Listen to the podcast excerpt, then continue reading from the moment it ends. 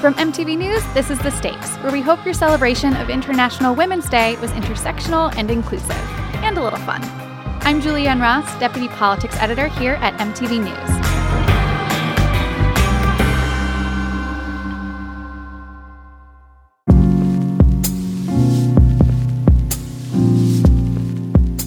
The border between the United States and Mexico stretches almost 2,000 miles. When it reaches the westernmost end of the country, there's an 18 foot tall fence that continues into the Pacific Ocean. It's here, at the beach, with San Diego, California on one side and Tijuana, Mexico on the other, that we reach Friendship Park, the only place along those 2,000 miles of border where people in the United States and people in Mexico can talk face to face. This week, producer Mukta Mohan brings us to Friendship Park to share stories of this binational meeting place. A few people's names have been changed to protect their identities.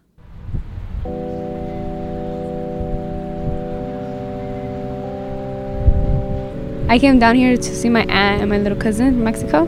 Yeah, I haven't seen them for 12 years. Yeah, my aunt. Yeah, it's been a long time. I'm from Argentina. I'm a yoga instructor and I teach in a guiding a class, a yoga class for two countries. There's there was people in the Mexican side, a lot of people in the San Diego side. So that was super amazing. I came to see my mom, my sister, my brothers, my dad, everyone. He asked if I wanted to go to a border yoga class. and so I said, well, of course, yeah, let's go check it out. I came to see my girlfriend. She can't come into the United States, so I come every week.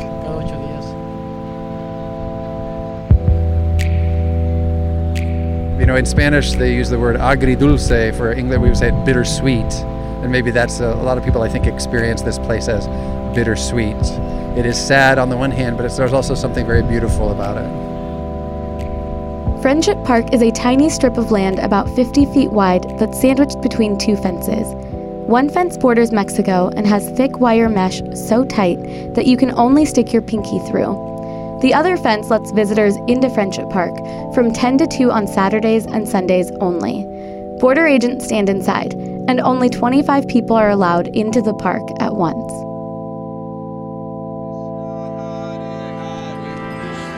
There go. It's a rainy Saturday in February, and under the watchful eyes of armed border guards, around 20 people are taking a transnational yoga class. So, what it looks like is people on both sides of the border gather and join together with calm music, the sounds of the ocean, and uh, participate together in a peaceful way of taking care of our bodies. That's Chelsea Sparty. Chelsea lives in San Diego and regularly crosses the border into Mexico. She travels frequently and loves both countries very much. I would say it it reinforces the nature of the, the peaceful border and the in the relationship we have with our neighbor. Uh, Mexico and the United States are are friendly neighbors, and this embodies that. Your hands to your heart. Inhale, exhale, lower your This is Marcandia Rishi, an Argentinian yoga instructor who primarily teaches in Tijuana. He says his message for the class is influenced by the setting. So in my daily basis, we can experience that we have fences too, and they're blocking us to have better or healthier relationships. So that's the teaching that I got today. There's this big metal fence that I cannot uh, relate or having like a more healthy or powerful relationship with somebody else.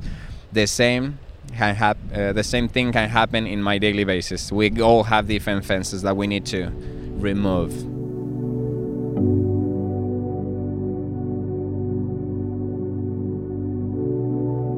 The border fence attracts activists and yogis alike because it's a powerful symbol. But for many people who visit Friendship Park, the fence isn't a metaphor at all. It's a very real physical barrier that separates them from their loved ones. I came down here to see my aunt and my little cousin from Mexico. Yeah, I haven't seen them for 12 years. Yeah, it's been a long time. She was crying when we got here. We she made us cry too. Yeah, we touched the pinkies. Yeah, my little baby was all going like that to them too. Yeah, we're all touching pinkies because we can't touch nothing else. At least we got to see each other from far, you know.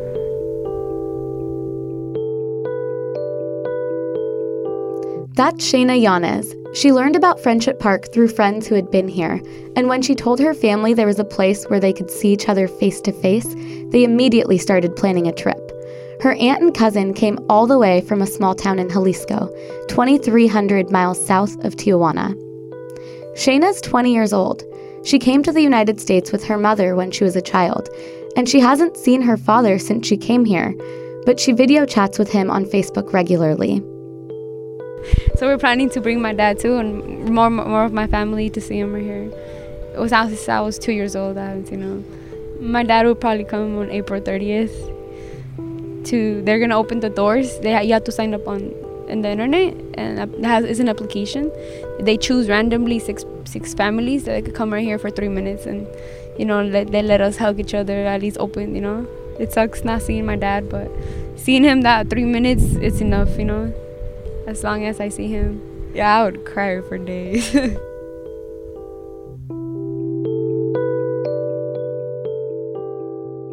The April 30th event that she's talking about is called Dia de los Niños. Once a year, the fence at Friendship Park opens up, and parents and children who are separated get the chance to hug and see each other face to face, if only for three minutes.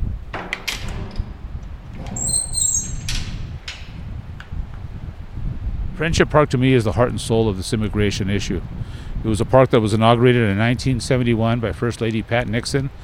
And when she inaugurated that park, and there was just a wire going across that area, she said, May there never be a, a wall between these two great countries. And she asked her Secret Service to cut the wire, and they did.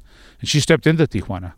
That's Enrique Morones. He's the founder of Border Angels, a nonprofit organization that advocates for humane immigration reform and social justice, with a focus on Latino issues on the U.S. Mexico border. The park has changed a lot since the 70s. Maria Teresa Fernandez is a photographer who's been taking photos at Friendship Park every Sunday since 2005.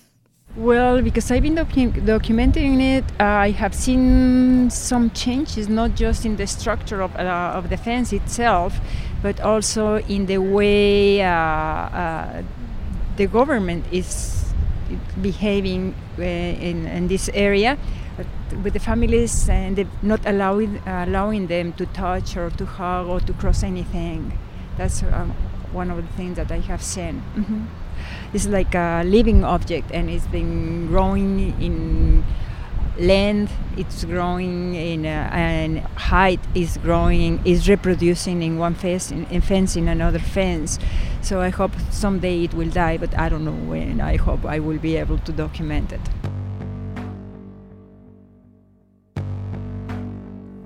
here's how the fence evolved in 1971 there was just a string of barbed wire here in the 90s, as part of a Clinton era crackdown on immigration called Operation Gatekeeper, a chain link fence went up.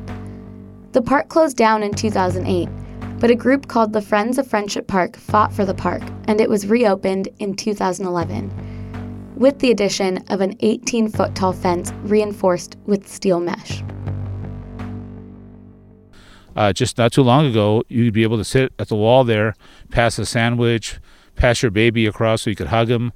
That's the way it was before, and everything changed after 9/11. And uh, you know, Mexico is uh, is our, our friend, uh, and we should be treating them as friends. Everybody cares about security, but you have there's a humane way to do it, and building a wall is not the way to do it. We want to have a border like there is on the uh, British Columbia Washington State border, where they have Friendship Arch, and fam- families can come and cross and be with each other and so forth both uh, border patrol from both countries is just watching them and they let them go back. That's the way we should be working with our neighbors to the south.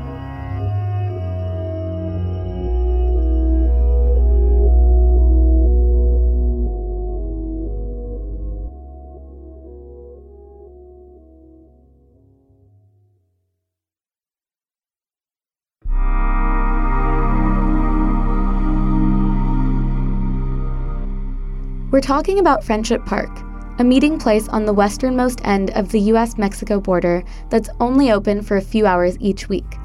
Everyone who comes here has a different story. Some people visit as a symbolic gesture to do yoga in the shadow of an 18 foot steel fence or tend to a binational garden. But others come here, often from far away, because it's the only place where they can see their families and loved ones face to face. There are deported mothers talking to their children, lovers separated by the wall who can't hug or kiss or gaze into each other's eyes, parents who come to meet their grandchildren for the first time, people with terminal illnesses saying their goodbyes. Though the visitors on the Tijuana side are largely Mexican, there are also Central and South Americans, Haitian refugees, and deportees from all over the world trying to stay close to family in the U.S. There's a border checkpoint just 14 miles away in Otay Mesa, but more often than not, the visitors who come here on the Mexican side are coming to see people whose own immigration status prevents them from leaving the United States. I want to introduce you to Jorge and Diana. This is just one story out of many, but it's important. Do you want some candy? Do I want some candy? I wish you can pass it through here. Thank you for offering, Mama. Honey. That's the, that's the that's not good, huh?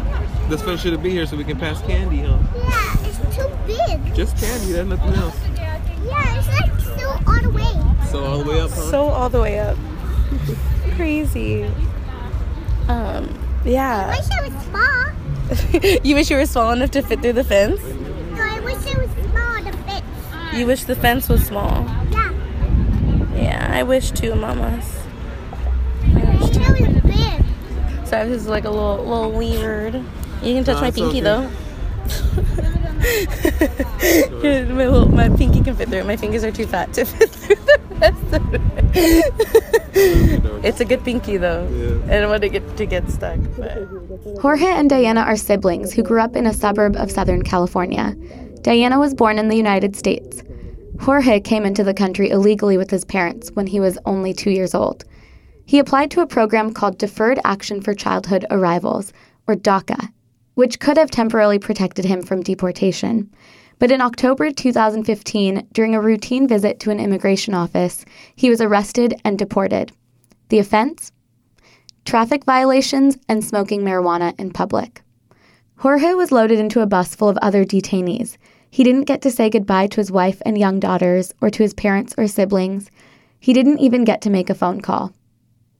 He was dropped off in Tijuana with only the possessions he had when he walked into the immigration office earlier that day. It was the first time he'd been back to Mexico since he left at two years old. Jorge still has to provide for his young family in the United States, so he hustles multiple jobs cutting hair, selling shoes, and making jewelry, earning pesos he can exchange for dollars. It's, it's been very difficult because my, my whole life it's been in the States. I've known nothing but living in, in California, you know? Southern California. I, I went to elementary, junior high, high school, you know, and I had aspirations of going t- to college, but I felt in my heart American since since I can remember, you know. Um, I didn't really find out I was illegal until my class field trip was requiring uh, my birth certificate and the social. And I just came home like it's nothing. Hey mom, we're gonna go take a class field trip to like Washington D.C. I'm gonna need a like an ID and you know uh, just birth certificate and ID, the socials. Like it's nothing, but um, I can't got that that you know that that reality check really quick that, that it's not like that you know it's a lot more difficult than it than I thought you know than I originally you know I, I live day, every day kind of in, in fear really that something could happen and I can uh, I could be possibly just taken away from everything I know and everything I've known to love Here's Diana. every single morning before we would commute, um, like prayer was just like a really big thing in my family. And one every single day we would pray with the exact words of, "Lord, please keep us out of the eyes of the police and the authorities." And growing up in that mentality of knowing that that one day I can come home and none of my family would be there because they were deported, you know. I mean, it was either deportation or the rapture, you know. Like that's those were like my fears instilled as as a kid, which is crazy to think about. There was this one morning where I woke up and no one was home. And apparently my mom had gone out to like get groceries with my brothers and didn't want to wake me up and I think my dad stepped out to get something or I don't even know what, but I was sobbing like thinking like where did my family go? Like did God take them? Did ICE take them?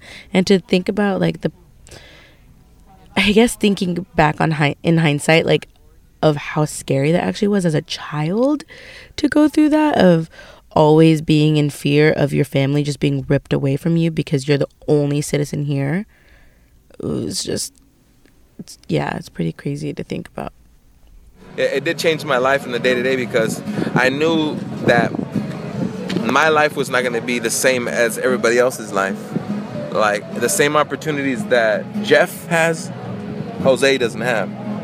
You know, my pursuit was a little harder. I want. Um, I mean, there's no other way to put it. I had to work two dead end jobs and two side hustles. I make handmade jewelry or make music and sell it, or and it's just over broke. I'm scraping by life.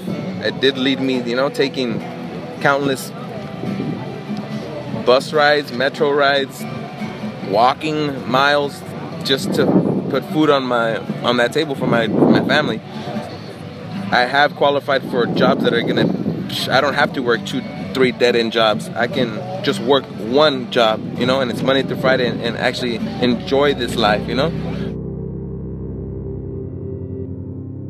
I've always carried this burden of knowing that I want to be successful for my family to get them out of this situation and that I've been blessed with a social security number like just people take it take that for granted that social security number is your your key to like endless opportunities that people would die for.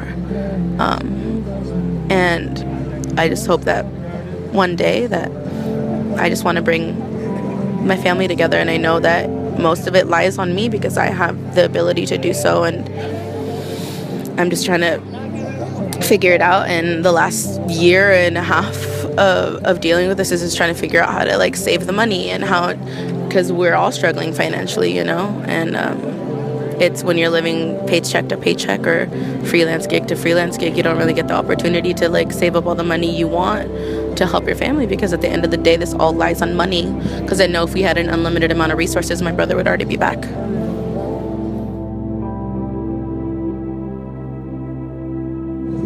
Lately, been getting worse. Like I feel like I'm more anxious to come home, you know. But I don't know what's waiting for me over there. That's the scariest part. That I don't know what's what world is waiting for me. You know, it's changed a lot. I just want this for my parents, and it's it's a bummer that since the Trump administration, like that they're at risk to not even be able to do this, and like like that would have been so beautiful because they haven't they haven't been able to see him in person since October of 2015. Like like my dad just dropped off my brother at the immigration office and said see you later and didn't see him again, you know?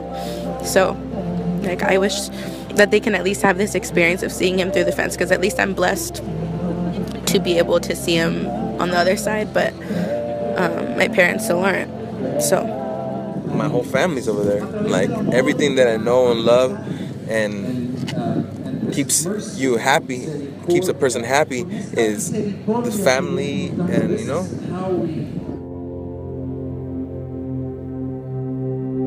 yeah, I just can't wait to have my brother back. I can't wait for my parents to get their situation sorted so that way they can visit him in this whole mess. I mean, their dream is literally to get their papers sorted and move to San Ysidro so that way they can visit him every weekend. That's all they want. That's all they want. And just to make a livable wage and to see their son, like, like that's it's unreal to me and i just i don't know how long it's going to take to get him back but i'll do everything in my power to get him back i mean it's it's my it's my burden to carry it. like that's my that's my brother that's my flesh and blood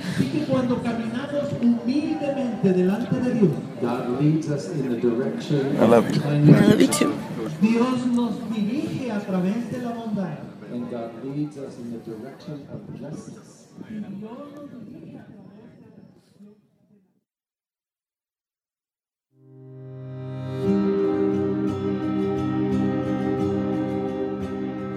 Pastor John Fanestil has been leading a weekly church service and communion right at the fence in Friendship Park for over five years. He also has a team in Mexico that organizes every Sunday to provide food and assistance to people who've recently been deported. I kind of come here to catch a glimpse of, uh, you know, what the real border is like. Um, I think most people think the border is dangerous and characterized by, you know, crime and and my experience of the border is that it's a very human place, a very beautiful place. That people uh, who live along the border are people of great uh, passion and, and courage and commitment. And so I kind of come to get myself rejuvenated. They, I find they pick me up uh, most Sundays.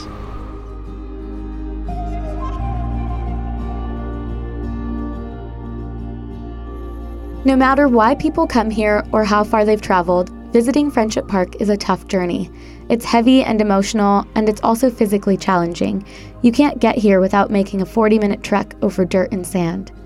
Now, it's becoming even harder to visit the park.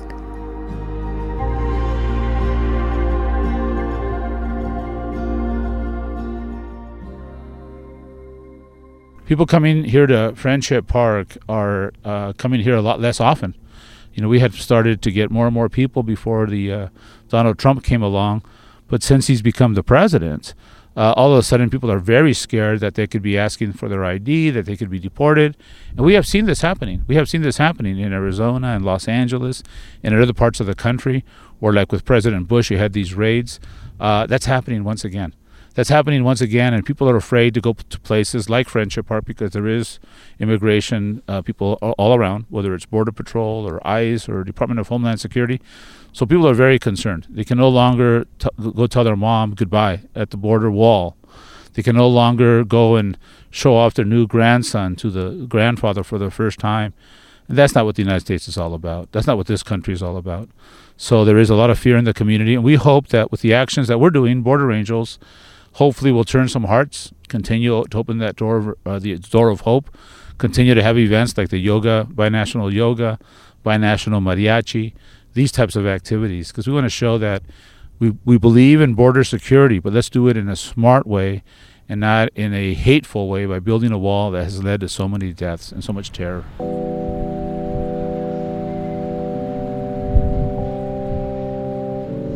Friendship Park is, uh, is bittersweet. Bitter because you wish they could actually hug each other and cross over into the respective countries, and sweet because at least they can see each other even though it's through the mesh. So it's bittersweet. But for a few moments every week, Pastor Fanestil, a preacher without a congregation, leads a service for whoever happens to be there. And everyone on both sides of the fence becomes part of something bigger than their individual circumstances. People leave their families to take communion. Strangers hold their palms up, touching through the mesh. The Border Patrol agents pause their banter. Everything stops.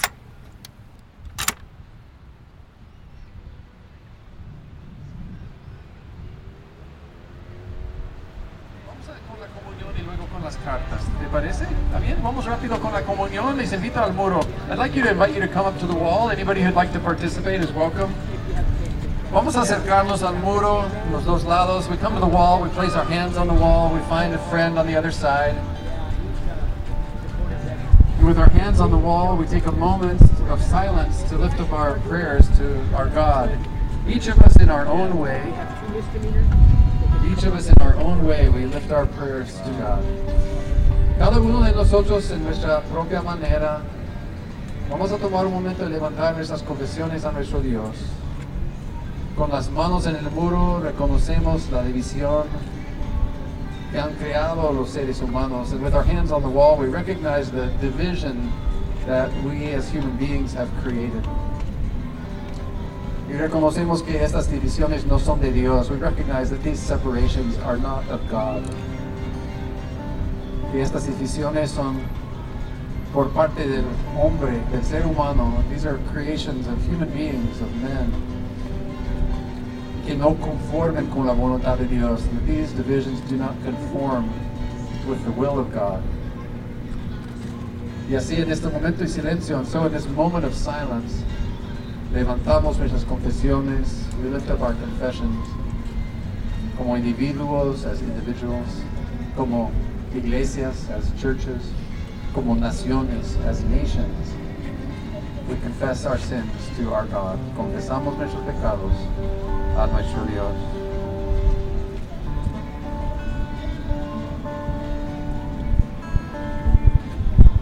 Y ahora les invito a levantar las manos hacia el cielo. Now I invite you to lift your hands up to the sky and look up to the sky.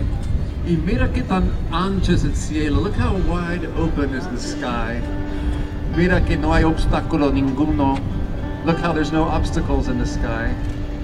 Las aves, los aves, la, la, las nubes, el viento fluyen libremente. The clouds, the birds, the, the wind flows freely in the sky. Y así es el perdón de Dios. This is what God's forgiveness is like.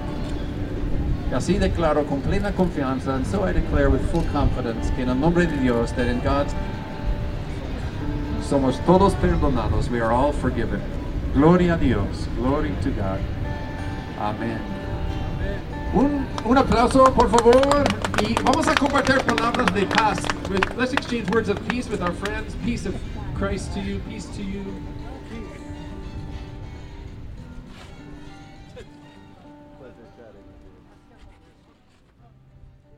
That was producer Mukta Mohan at Friendship Park in San Diego, California.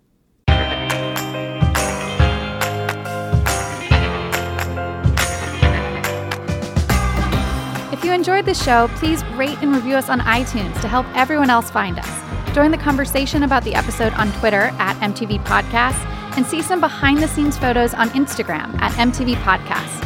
Also, if this is your first time listening to us, subscribe so you can get the newest episodes delivered to you.